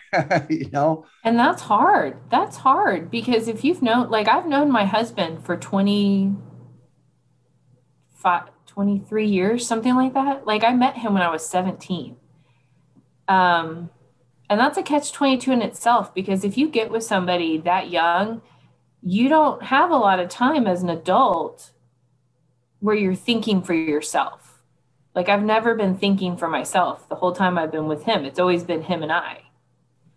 And so, and, you know, kind of reeling from my parents' divorce and then getting into this relationship with him and then us just literally rarely separating. Uh, you know, I think that dysfunction has just incorporated its way into our relationship just naturally because you don't know any better, you know? And so there was a really intolerant side where I was drawing a line in the sand going, I don't have tolerance for this anymore. So you either do it or don't. And if you don't, then I'm out. And I had a, a steadfast timeline and a plan, and I was ready to go. And he's made some changes, and now I'm not ready to go. I'm not happy 100%, but I'm not ready to go. I'm ready to see what happens. That's great. Um, That's fantastic. So it's given me tolerance. It, it I've learned to step back and kind of watch things. Um, I have really gotten into self care and recognizing what self care is because I've never taken care of myself ever. It's, I've always put other people first. And that's a problem with my career because I get burnt out with putting other people first at work. And then I come home and I have nothing left to give people sometimes. Um, creating those boundaries. Um, and I try not to harp on it too much. You know how we love to talk about our sobriety, we love to tell our stories, our horrible drunken stories. We love to talk about ourselves. Alcoholics yeah. love to talk about themselves.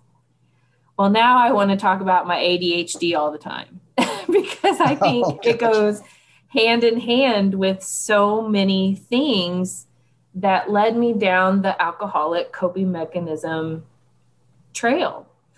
Um, I found that there's something called rejection sensitivity disor- dysmorphia or uh, dysphoria. And uh, that is something that I really struggle with that I didn't know was a thing. And basically, what it means is that you don't handle emotions that great. You know, your emotions are bigger than they should be, sadder, stronger, less tolerable than they should be.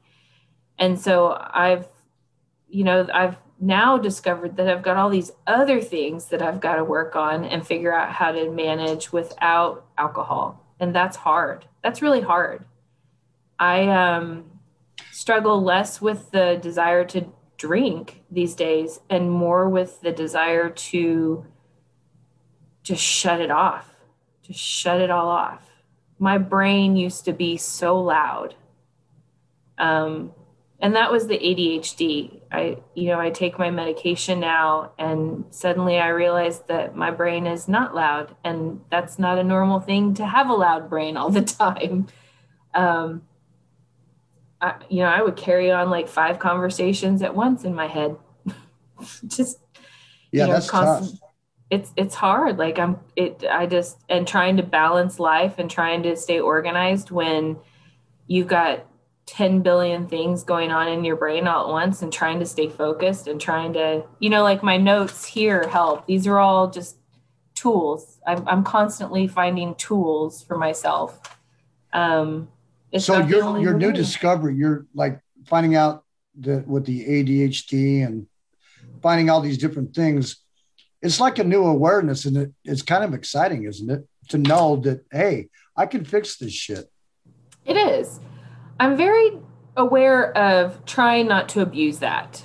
For I don't know if that's a hangup of mine that I don't need to have because, like I said, I think I have hangups that I don't necessarily need. But uh, that's one of the things that I've been trying to navigate because there are times where I feel like I'm being really, really selfish in order to take care of myself. And I don't know if I'm crossing the line. You know, maybe I'm taking advantage.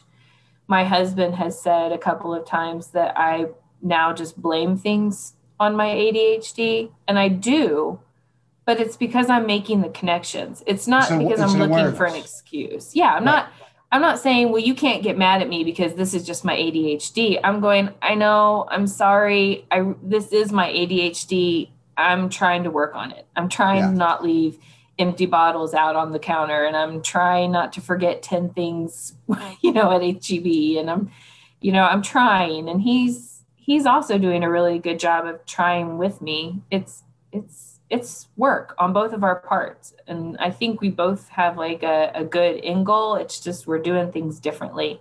And i'm am a control freak. I i i do kind of have like this idea in my head on how things are supposed to be. And when he doesn't do them my way it irritates me. So like i i have to step back and really like evaluate what i'm feeling now um, and make sure that my my feelings are accurate for the situation that they're appropriate. Um, i can't just blow my top because somebody used the last of the ketchup you know? Right. so, um, and that's hard sometimes. But i don't want to be an angry person. That's another thing that my husband told me was that i'm an angry person. I don't see myself as an angry person. But when i'm coming home completely burnt out by other people because of my job and then I come home to things that frustrate me, I don't know how else to be but angry. It's like I don't have any more patience anymore. So, um, well, you're juggling a lot. You're juggling sobriety, you're juggling recovery, you're learning about yourself, right? Um, he's getting to know you. You're both getting to know each other. You're both trying to find a way out of this fucking trap you ended up in, mm-hmm. you know? And it takes a lot of work. It's digging in and it's just not always comfortable, Beck. It's just not comfortable. Not. It really isn't. And I will say, at least with my husband, he's such a caring person. You know, he's got these sides of him that I really hate. I really hate them. you know, um, I've learned that with my ADHD, I get overstimulated really easily, and um, he's very loud and animated, and sometimes that's really really hard for me to be around. But that's just who he is, um, and so it's just like this constant. I don't know. We're just we're just navigating. you're navigating, and you're going to find navigating. balance, right? Balance. And if you and you just don't, but drink, he's understanding that's cool. He's so you're you're not, finding some kind of uh, medium. Yes. I wish that he would use the community. I really do. He loves to talk to people. He loves to psychoanalyze things. And he keeps just saying, it's not for me, it's not for me. And I get that. I get that. You know, AA is not for everybody. Uh, Zooms aren't for everybody. Like, I get that. You don't have, there's no one way to do it, but I just wish he would find some support somewhere because he's social. I think he would really enjoy it, but he just is not ready for it. Yeah, and it's got to be on his time. Look at my, when I first found the app, right? I was like so excited that I found this community where I'm getting sober. And you know, my wife is in recovery too. I'm like, come on, man, let's do this together. And she's like, I don't want to, I really don't want to be a part of that. I've got, I'm doing my own thing. Mm-hmm. And look, it's taken a year and for all, you know, and she's just now getting to the point where, you know what, I, I think I want to check this out. And she just signed back up again and came into the community again. And she's not like really into it like I am. But it's taken like a year for her just to be comfortable to start hanging around people and getting to know everybody. So who knows? I mean, sobriety brings these gifts. You just got to be that turtle, right? Mm-hmm. And I'm trying to lead by example, and I think that I kind of am. You know, um, I have to say, the incredibly intoxicated, angry, mean guy who would throw a glass of beer at me is not who I'm married to, but he was for a short period of time and he's not there anymore. Um, now I'm just more annoyed when he gets drunk. Like I just, right. and drunk people in general annoy me now. Right. So it's not even just him. I just am like, you're starting to slur. You're talking about things I could care less about. You can't stay on your story. I just, could you just leave me alone and let me watch my show? oh, right. And I get it. I get it. So like I just it's not even that I'm like triggered or that he's being an asshole and I don't want to be around him. I'm just like I don't you're stupid now. I don't, I don't So what are you hear. what are you excited about now? What am I excited about? Yeah.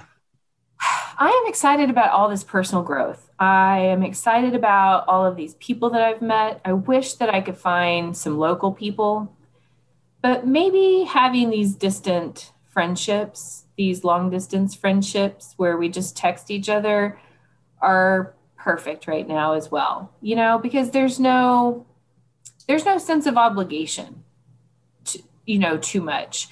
Uh, one of the things that i like is that i can be thinking about something and send that thought to my friend and they don't have to respond immediately. They can respond to me the next day but yes. but but but we can keep continue having these conversations and support. And so that really excites me to know that i'm developing this really safe healthy friend healthy friendships basically. Yeah. well i have to say that when it comes to my sobriety i'm really happy with where it's at. When i uh, find myself struggling with emotions to drink, I can recognize them now as um, a coping mechanism that my brain just knows. You know, like something's stressful, and that's when I really start going. Well, you could go, you could go buy some wine and nobody would know. You could go drink this and nobody would know. Um, you could go take this medicine, nobody will know. And my brain did, is so sneaky. Did that happen this weekend? Um, so it didn't happen this weekend and i'll tell you what happened this weekend. I was supposed to go to this party this weekend and i was excited about it and everything um, and the closer we got to it the less comfortable i felt. And i should have been comfortable. It was a retirement party for a doctor that i've known for 21 years and uh, it was being hosted by another doctor that i've known for just as long everybody that was going to be there I've known almost my entire career. And they were either going to be physicians that I've worked with, and then there was going to be a couple of people who had just, you know, been maybe they were some other type of, you know, they were a supervisor or something like that. And, and I've known them forever. And I was supposed to go last night and I was excited about it. I was excited that I had been invited. It was a small guest list and I felt, you know, flattered. Um, and I didn't go. I got really close to going. I had I did my makeup, I did, you know, like I had everything going and I just couldn't force myself to go. And part of that was because I knew about the drinking that was going to be there. So I know that I'm still triggered by that stuff and there's a lot to recover from there. Um, I went to a, a hangout with some moms and I was really nervous about it, but I was able to bring NA beer with me and nobody was the wiser. Nobody cared. But this was not one of those situations. This was going to be catered and wine pairing and just all of the things. And I didn't know how I didn't know how to do it. I didn't and I didn't want to do it. You know, when push came to shove, it was causing more harm to my anxiety than going and so I just didn't go. Um, and that is just one example of the things that I'm doing differently this time around. And it is. So a, you really, you really travailed over this deeply. I, I do. Well, I, I, I analyze everything and to, to a fault, to a fault. I worry about what people think about me. I worry, I think worst case scenario, like, like all of these things that happen in my brain um, now that alcohol is not there to mask any of it, I have to recognize it and kind of figure out what's appropriate, what's not appropriate, what's acceptable, and, and how I go about it. So, you know, putting myself in a situation where I had good control over my drinking and it was small and I knew the people and, it, and even then I was worried, but I did it and I did it well. This was a different one and I didn't, I was nervous I was. Do, do, any of these people know that um, you're about so your? Most of them do. Most of them do. To be honest, um, and later today I will explain that I didn't go because because of this, and I feel like they will understand. You know, that's the beauty of working with a bunch of women doctors is that. Um, I can tell them that type of stuff. There's there's and, some benefits. And they'll get it. Mm-hmm they want what's best for me. So I know, but you know, I still felt shitty. I still felt like I should have gone. I should have, you know, and that just goes into expectations that we have for ourselves and having to do draw boundaries out. And that was just another boundary that I drew out. And I can't. Those two just kind of like clashed, huh? You have it these does. expectations of yourself, and boom, you got this boundary, and it ran right up into a wall. It does. It does. And I felt terrible about it. And then I beat myself up about it. I mean, there is so much going on in my brain at all times. Um, and I'm getting better at recognizing what should be paid attention to and what shouldn't be paid paid attention to because some of some of the things that are in my brain are just irrational. Um, and going back to some of our one-on-one friendships, a lot of times that's like journaling for me. I just put it all out there to somebody who does know me and um, I can get feedback and not really worry about um, the con. It, it, allows me to process things, you know. And that's kind of a beauty that IAS with me, because here I was for all these the last three years of my drinking, I could not friggin' stop. I couldn't make it home from work, from work to home without getting my beer. And then if I did, it was just only a, a, matter of minutes before I went and got more or an hour or so. But when I got to IAS and I started being able to put this shit down in a text, things that I was going through, it's like I dumped and it got me th- over those humps. And now you've kind of gone from IAS, you still use that a little bit. You focus, you got more of these one on ones that you use more, don't you? I do. And I still get on the app every single day. I pledge every single day and I record how my day went every single day. I make notes uh, for myself when things are significant and worth mentioning. Um, and when I feel like I've been too absent from the app, I post.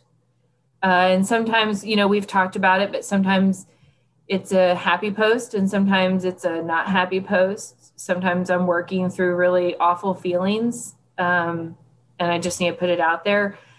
But the constant presence in my life are those close connections and those close friendships that I've made. Um, and I'm, and those are even growing. You know, they I've I connected with um, you know, I really connected with two people and I'm still looking for good connections and I still want more sober friends. I wish I could meet more people here in Austin because I would love to have more sober friends who want to talk about sobriety and who want to talk about mental health and want to talk about family and working. And I would just love to have somebody who I have something in common with. Um, I do have friends that know I have not been um, secretive about my sobriety at all. So um, you own it. I own it. I own it. I still think people don't think I was an alcoholic. I have a lot of people who maybe think I slowed down drinking, but don't truly think I had alcoholism. I'm 100% positive I'm an alcoholic. Well, they weren't sleeping with you in the bathtub, were they? they weren't. Yeah, they didn't have to fix the toilet when I fell out of the bathtub, and oh right, right. they didn't see the like. I don't know how people. Some people didn't realize what was going on. I hurt myself so frequently when I was drinking. It was ridiculous. Like I was. I was just talking to a, a co-worker on my one that I trust this morning. And um, the last three years, I mean, I was drinking nine years and they didn't even know it. The last three years, I was um, in blackouts every day. Nobody knew it. Nobody knew it. And I think this is like, that's the we're the, the we're the unseen. Well, before when I was a convict, everybody knew it, right? He can't get his life straight. Then these last nine years, when I was um, I was a functional drunk and nobody friggin' knew it. That were right around me, close. And of course, it's embarrassing. So the kids aren't saying anything. My wife's not saying anything. And it's like, here you are, you're a professional, Beck. Everything looks good on the outside. The house is nice. Your probably yard's real nice. Everything really looks good. But behind those walls, I mean, alcohol is just destroying you. It does, and it starts to it starts to break down the home life too. Um, you know, the avoidance of of doing things with other people, the avoidance of taking care of your home. You know, I do think that for all intents and purposes, my life up until about a year ago looked pic- picture perfect. I mean, I have a husband who is you know, like he's not a chauvinistic guy. He cooks, he cleans, he child rears, he, you know, he, I, we get along, we cook together. We, you know, we always had like this great relationship. And so, um, you know, I do think that I, I put, I project what I want people to believe. From the outside looking in. Yes. It looks like ideal. Yes. And and even now when I'm like, I haven't drank in seven months or I've Congratulations. had Congratulations. Thank you. Thank you. Um, but even now people are kind of like, oh, that's good. Are you gonna drink again at some point? You know, like they just don't get it. And I'm like, no, because if I go drink some glasses of wine with you, I'm gonna pick up two bottles on my way home to finish the night with because two glasses is never gonna be enough with me. Yeah, right. It's Nobody never- asked me to drink because I'm such a freaking asshole. They're like everybody's celebrating. Don't drink. Don't drink. yeah. No. I, but I am an asshole when I drink too. I mean, on my 40th birthday, I had a big um, beer tasting party that ended up with a bottle of tequila. Oh, and I don't remember half of that birthday, but my best friend told me she almost punched me in the face because I couldn't stop telling her how ugly I thought her new hair color was. Oh no! So I'm not the nicest when I'm drinking. so, um, being sober around the house, um, you're, I'm sure with with your son and everything, um, you're more you're in, more involved with him now. I'm sure. I am, but I also think I'm struggling with that. Um, he's at an age where he's not that interested in me anymore. Um, he's interested in his friends and his video games and things like that. And so I have to kind of respect that side of things. We do not have that picture perfect family that does all of the things together. Like if if we can get together and watch a movie together, that's you know miraculous but I do know that he trusts me. And that's something that's really been important. And we've had lots of conversations, especially when my husband's drinking hadn't changed at all. And he was still blackout drinking because I would take Holden out of that situation. And I was asking him about that, how he felt and things like that. And so even though my drinking is a butt, I'm, I'm the butt of the joke with that. Um, it's kind of ironic, but but I am in this house. Um, I'm okay with it because I want him to associate all of those negative qualities with drinking and yeah. and and realize that that's not who I am anymore. Even if we're not the best of friends because we don't see eye to eye on things anymore, at least he knows that I'm not drinking and that I'm not going to be drunk or blacked out or embarrassing or anything like that. Um, but I do think our relationship has a little ways to go. Um, and I think I'm still in that really, really selfish phase where um, I'm trying to prioritize how much of myself I'm willing to give. And so he's a top priority, and I'm a top priority right now. Yeah. And you're getting to know you, and he's getting to know you too. Mm-hmm. Yeah. He hasn't known me not drinking. I mean, that boy's been watching me get shit faced since he was in diapers. Yeah. I mean, when I think back of the things, and I know we all have our horror stories, but living in Louisiana, and I'm sure you'll know this, all those sugarcane fields, mm-hmm. I had all of my back road ways so that I could get completely shit faced at my friend's house and then make it home in one piece with a one year old in the back seat of my car. I can't, I don't know that I'll ever forgive myself for that. Well, I, I saw how much that affects you because earlier, I mean, you started tearing up because you yeah. see the things that, um, and it's hard to deal with. Um, and that's a hard part that all of us with kids have to face. Look, I was a deadbeat dad, and there's stuff that I just told uh, you know Slim in his post because he's on the IAS too. Got the whole freaking crew on IAS. Pretty soon I'll have cousins and uncles and every freaking buddy. But we have to face our shit. We have to face this. This was what happened. Face it, and then we got to get through it. You know, and getting to my kids is, you know, my oldest son. We battled it out the first time I got sober because he wanted to keep saying, well, this is what you did, this is what you did. And I'm like, look, I can't change the past. But if you want to have a future with me, we need to get this shit resolved. Mm-hmm. It's, it's just not easy. So, and when you're willing to do that, that's wonderful. I mean, I think that's probably one of the biggest roadblocks with my relationship with my dad is that um, I'm kind of in the same boat going, I'm, I'm still so hurt by all these things that are in our past. And I haven't let them go. I'm hurt about him.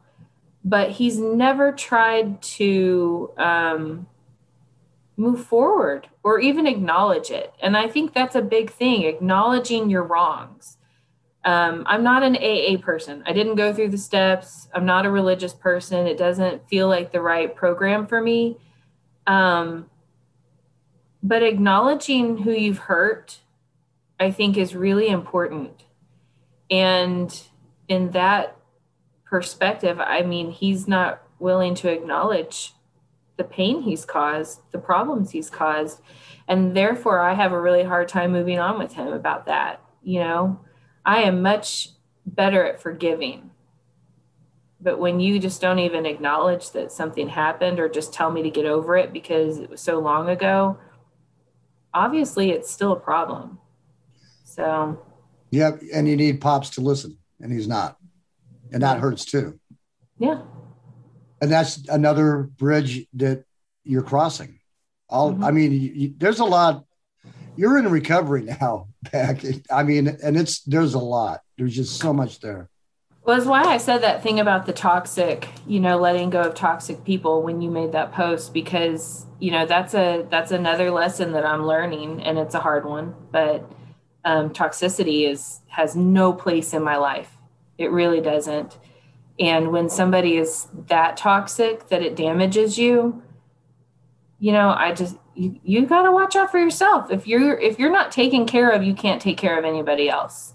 You know, so if you keep really damaging people in your life, they're going to continue to damage you, and you're not you're not going to move forward either. So, and it's back to boundaries, learning these boundaries. boundaries. Yeah, so, so yep. seven months. Congratulations. That's so freaking huge. Seven months, seven months of going to Zoom regularly, going to therapy regularly. You know, like I'm just doing all the things. So, really, I, you know, I haven't really even heard you talk about that. Alcohol really doesn't, it's not really even a, like a, you are you, do you get cravings anymore very often? Do you? I do. Um, uh, the biggest one that I had a while ago was in March because, um, you know, I'd given my husband that letter and I we had to talk, and I was not emotionally prepared for that talk. I still really struggle with big emotions. I struggled; they're not comfortable for me. I don't like crying. I don't. I'm much better at angry. but, um, I don't like crying. I don't like being weak or perceived as weak or messy or out of control. Um, and I knew I had to have this talk and it was going to be difficult and I couldn't keep it together at work. And so I left and I went to my mom's house and I opened up her fridge to make a drink and like just something to drink. And she had my favorite bottle of vodka in the fridge. And um, she wasn't home and I pulled it out of the fridge. I was unscrewing the cap off, and I happened to get a message from uh, my friend, uh, from Doc, and he said he said put it back, put it back, put it back, put it back, and I did. And um, cool. But I but I was, I was, I mean, it was in my hand. It, I was going to take a swig. Um, and there and I and I'm correlating everything now that when I have those cravings, usually there's something really difficult for me to emotionally deal with and I don't want to. So I just want to drink because drinking is numbing for me.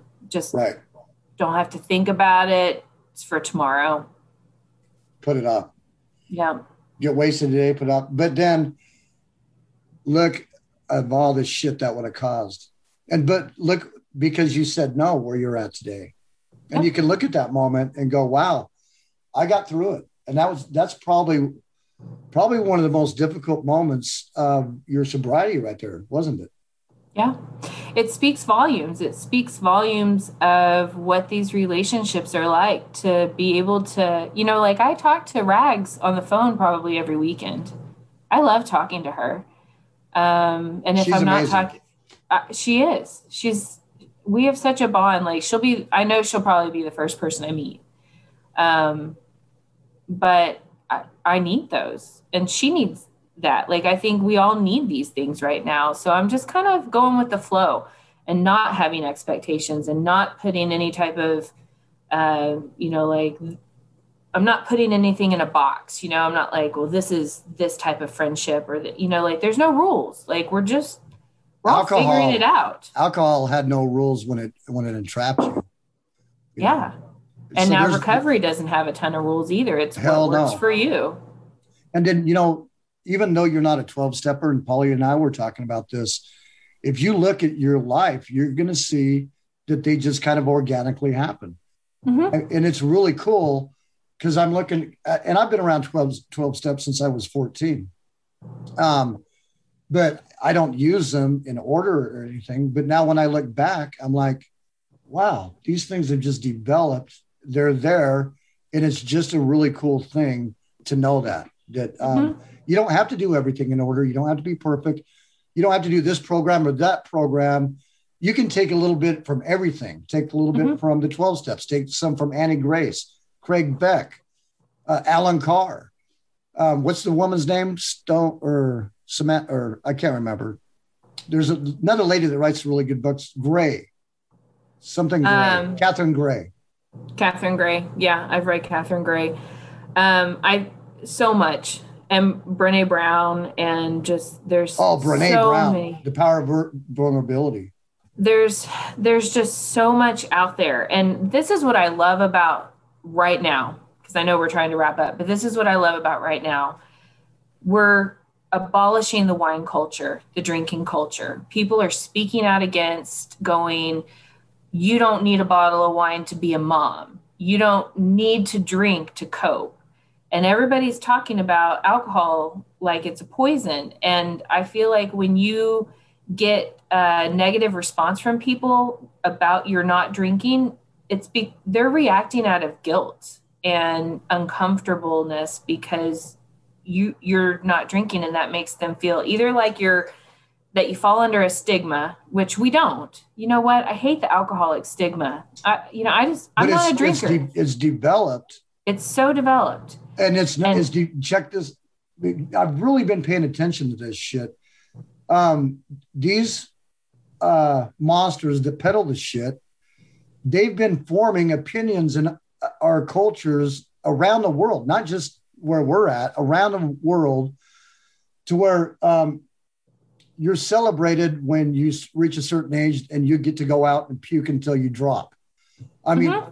Um, and they've developed these opinions that if you stop drinking, you have a disease and you have a problem, and oh, poor you, and and you're put into a box and you you become a leper, and you know what? You're actually the normal one because I know. you're and everything is like backwards. Yeah, it is. It's like cigarettes, you know. Um, they they marketed those and they were so widely acceptable. You know, think about the 50s, pregnant women were smoking, people smoked in their office. You think about Mad Men and that whole, you know, like whiskey in the office and stuff. So wildly accepted or widely accepted to smoke. And now you can't buy a pack of cigarettes without reading about how it causes cancer and women shouldn't smoke when they're pregnant. You know, like all the warnings are there. Well, I think alcohol is eventually going to get there. It's going to take a while because of how widely accepted it is, but I really like the movement that is occurring. And I do think there's an, a movement occurring. And that's um, why we're building what we're doing. Everybody right. involved with this, nobody gets paid. We're all doing it because we're passionate we've seen the destruction in our families and ourselves. And it, it is we're moving to like bring awareness. Yeah. Hey you don't have to and live in the fucking matrix. it. yeah. Get out of the matrix. Unplug mm-hmm. you know? Mm-hmm. plug back into I mean, if, your life.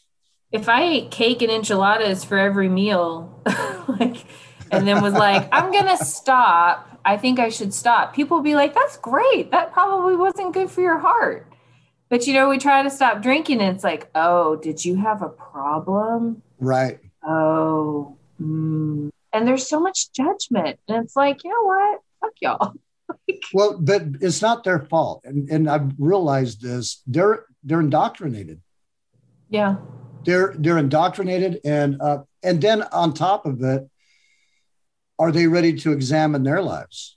You know, because remember they've got the nice house and everything looks good on the outside and they don't want people digging into their lives either Mm-mm. and I, I think it's the biggest it's not the people on the park bench in the prisons Beck that I think is the problem I, or the majority which we mm-hmm. all are trained to think that's the majority it's the people uh, that you don't see that are stopping at different places during the week so nobody knows how much they drink and they're driving they've got the nice car and they got the nice home, but alcohol has consumed them.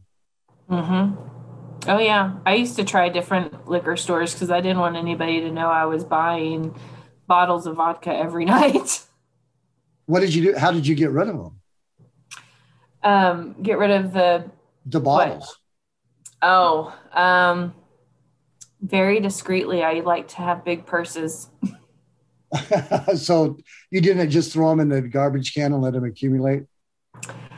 I did, but that was another thing that bothered me because then you would take we'd take out the recycling and the recycling was just like clink clink clink clink. I was just like I was putting like 12 six packs of beer. so embarrassing. When you see what you're drinking in a week. Yeah, I've put it all there and just look at what a week's worth of your drinking looks like. It doesn't even like it's easier to not realize that when you're just buying a six pack of beer at night or something like that. But when you look at the accumulation of bottles, that's scary. Like the abuse that I was putting my body through is scary. I, I feel very blessed that I'm I don't have a fatty liver and that my labs looked really good and that my EKG looked good because I was really afraid that I had hurt myself. Well, so, thank God that we have li- livers that regenerate, huh?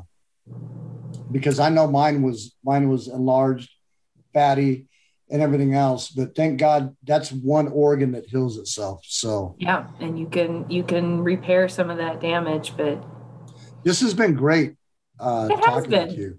And I'm, you know, I just love your your story and just keep, you know, doing what you're doing. It's just exciting. And I remember when you when you did your relapse. I remember everything you're talking about. And yeah. you you've been through the ringer. I mean, you've been in the trenches fighting your ass off for your sobriety. Mm-hmm. And look, you're glowing right now, just like um, just like Rags and, and Molly and everybody else. Um, I can look at you and tell sobriety is good to you. It is. It and is. With, no matter what happens, you know, if, if you got to write letter or do whatever, you just don't drink, right? You don't. This is this is so many beautiful good things and so many really hard ugly things. And that's just part of the process. And you have to go in there knowing that you don't just stop drinking and that's it. Like, that's not it. You were drinking for a reason. So if you stop drinking, the real work comes in finding why and then dealing with the why. And that's hard. That is hard. You know, when I first got on the piece or when I got on the IAS, piece one had mentioned about um, dealing with your past and I and I told her, bullshit.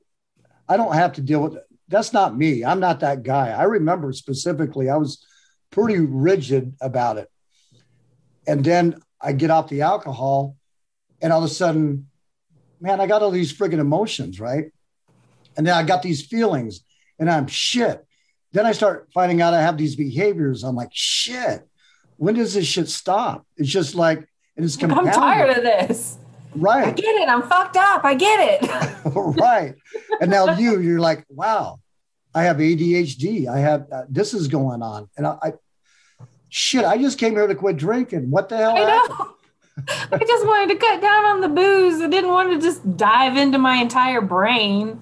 But it's there's it's a relief to do it. It's a relief. It is. It is. It feels it, good. It's, it hurts. It's hard. Like I see so many people who struggle and I see them in the trenches dealing with the emotions. And I get there too. I have high days and low days and days in between. And my low days are bad. My, I mean, some things that we have not even touched on and we don't have to is that I have self harmed, that I have had suicidal thoughts, that you know, like I have had some really, really dark places in my life. And um, those don't go away. No. They, you know, they don't go away. But I'm learning how to not surrender to them. And right. I'm not always successful. Even now, like I'm not I don't think I'm out of the woods. Like I am in active recovery, but I am by no means out of the woods. Well, shit, you've got all these years of developing these attitudes and behaviors. Mm-hmm. You're seven months sober. Yeah. Um, yeah, you're not on a friggin' magic carpet either. you got a lot of shit you got to do, but it's cool because you're digging in and you're you're you're looking and you're searching and you're excited about it. You know, I am. It's good, and I hope that I inspire other people because you know like i said i i do like being there for people. I like advocating. I like sharing what i've learned. Um, because you're not just doing it in IAS you're doing it in your personal life with these the women mm-hmm. real quick just tell what is that with the what, with what the women with the women that i talk to yeah that you work with uh, oh, my empower. Okay, so I started doing uh, some volunteer work before I stopped drinking.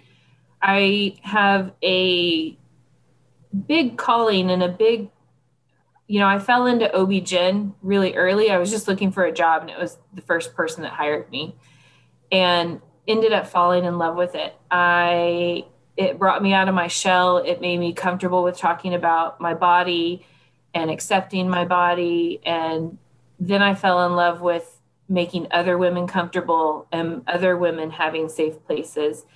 And a couple of years ago, we had a speaker come talk to us because my practice is almost all, it's 99% female. Um, we had a speaker from this Girl Empowerment Network come and talk. And we just talked about how our adolescence shapes our life. And it really resonated with me. And so I asked how I could get involved. And I started to do some mentorship. And then um, I did a conference.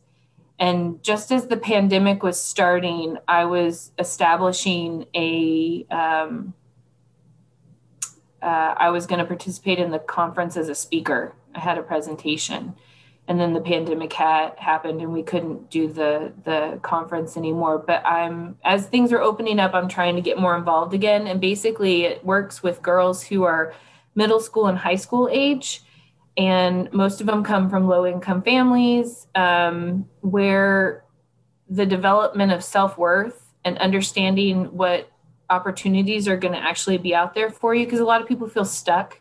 You know like i come from a poor neighborhood my parents are uneducated i'll never go to college that type of thing and showing them that they can be so much more and and to learn to respect themselves and to learn to believe in themselves. And that just that was just something so huge for me. I just i, I can't wait to be involved in it again. I i really do love helping people. i'm i when I teach my classes, it's because I got um, certified as an instructor for CPR, but I enjoy that too because I teach um, I teach a class for my patients who are pregnant who want to know how to save their baby if ever that happens. And so I just so cool. Love doing that, um, and I get that from the app too. I get it from the app. And you know that's what's cool is um, so many people getting sober they have a huge desire to give back some way or another. Well, you already had the desire built into you before you started. But yeah. even with me with drinking, I knew once I quit drinking, um, I wanted to give back because I, how I used to get around other men coming out of prison. And that just didn't pan out because I just wasn't, I just wasn't the holy roller that I used to be. I just, my ideas with God have just kind of formed after everything that happened. And um, but I knew that I wanted to get back, and I had to find a way. And boom, you know, here we are with the uh, Sober Town podcast. and this is perfect. This this does so much for so many. I was just telling. Um, uh, I was telling somebody else from the app about it who didn't know about it. So um, you know, it's it's it's a wonderful thing that you guys are doing. It really is. And um, every one of us, we just enjoy the hell out of what we're doing. And thank you for coming and sharing your story with us too, because your story, just like uh, Rags and 10 seconds, uh, and every Elaine, everybody else, Polly, uh, Lilo, everybody's story, dad's life, you know, they've all had an impact. And I get feedback on the side from all of these stories. And then I watch, I'm, I'm able to watch you guys um, I, I, I don't know. I would be, you know, just cautious. Uh, there's been a lot of vulnerability hangover. I think I don't think Elaine ever had one, but um, they've gone back and like, what the hell did I just do? I just dumped all this shit and for the whole world to know. So I'm not too worried about it. I am such an open book. I guess that's part of the thing that kind of coincides with my career is that I'm not uh, typically I'm uncomfortable with my own emotions, but I am not uncomfortable with talking to people or talking about uncomfortable things. Um, and I can kind of sense that in you. I don't yeah. see it as much as I I did with a couple others where I was like, okay, this is probably going to get Prepare you. for backlash. Right, because your mind is going to come back and try to beat the shit out of you for what you you and it's happened to me too. So. Yeah. I kind of knew where I was going to go because I have done so much uh, like diving into my own brain. I, I knew I had an, an idea of where I was going to go, and I knew that I wasn't probably going to have any like major realizations with it. But there's definitely things that I'm working on that still, you know, like I said with my son, still really, really hurt me, and things that I'm still working through, and things that I am not healed from yet. But you know, you're digging and you're taking one step at a time and just keep one being the turtle. be the turtle, you know? Yep. Slow and steady. Yeah. And if you got to crawl in the mud with that turtle, crawl in the friggin' mud, right? Little dirt never hurt anybody. That's right. ATX mom, thank you so much. Thank you so much for having me. I really appreciated it and I enjoyed it today. Me too. And I enjoy talking to you. And I mean, this is really the first time we've ever really even chatted like this. So I've seen you like a couple times when I was going to those Zooms, but we haven't really ever talked. So Mm-mm, no, it was really nice. Yeah. Thank you very much. And thank you. Sober Town, thank you very much for listening. Jump on that sober train and ride and pour the poison down, down the, the drain. That's right.